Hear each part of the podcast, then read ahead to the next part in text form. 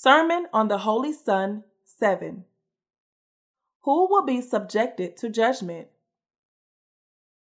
As the Apostles' Creed states, I believe in, from thence he shall come to judge the quick and the dead. The entire mankind, from its father, Adam, to the end of the world, will be subjected to God's judgment. Hebrews chapter 9, verse 27 says, and as it is appointed for men to die once, but after this the judgment. Like this, everyone must die once. And then he or she cannot avoid God's judgment after death. At the beginning of Revelation chapter 20, verse 12, it is stated, And I saw the dead, small and great, standing before God. Here, the phrase small and great does not mean adults and children, but the great refers to kings, presidents, and other such high ranked politicians and the powerful, while the small refers to the ordinary citizens and common people. Also, at the beginning of Revelation chapter 20, verse 13, it says, The sea gave up the dead who were in it. This means that all those who died of accidents will also stand before the throne of judgment no matter where people might die, whether in the sea, the air, or on land. Because the whole heaven and earth are in God's hands, no one can avoid his judgment. In the middle of the above verse 13, it says, Death and Hades delivered up the dead who were in them.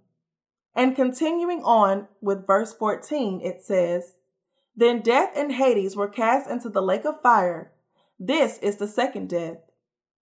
Sin is the unchanging law that puts people to death, and Hades is the prison that confined the dead. But now, when the judgment comes, even these will be changed and release the dead in obedience to the law of resurrection.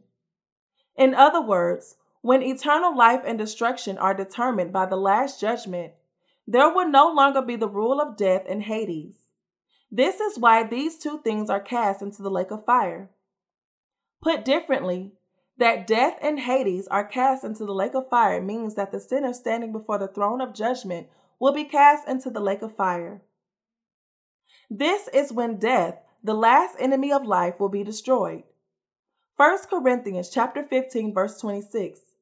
And it means that the beast and the false prophets will first be cast into the lake of fire.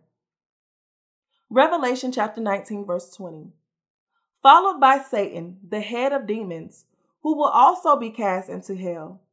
Revelation chapter 20, verse 10.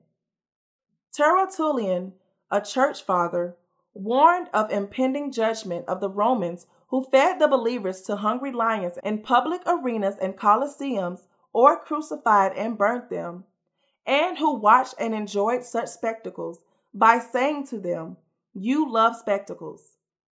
Wait in anticipation, for you will see the last judgment, the greatest spectacle of all. Indeed, there will be no greater spectacle than this.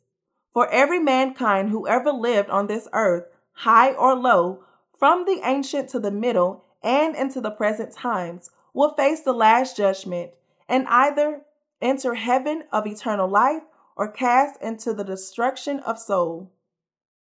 Revelation chapter 20, verse 15, is the conclusion.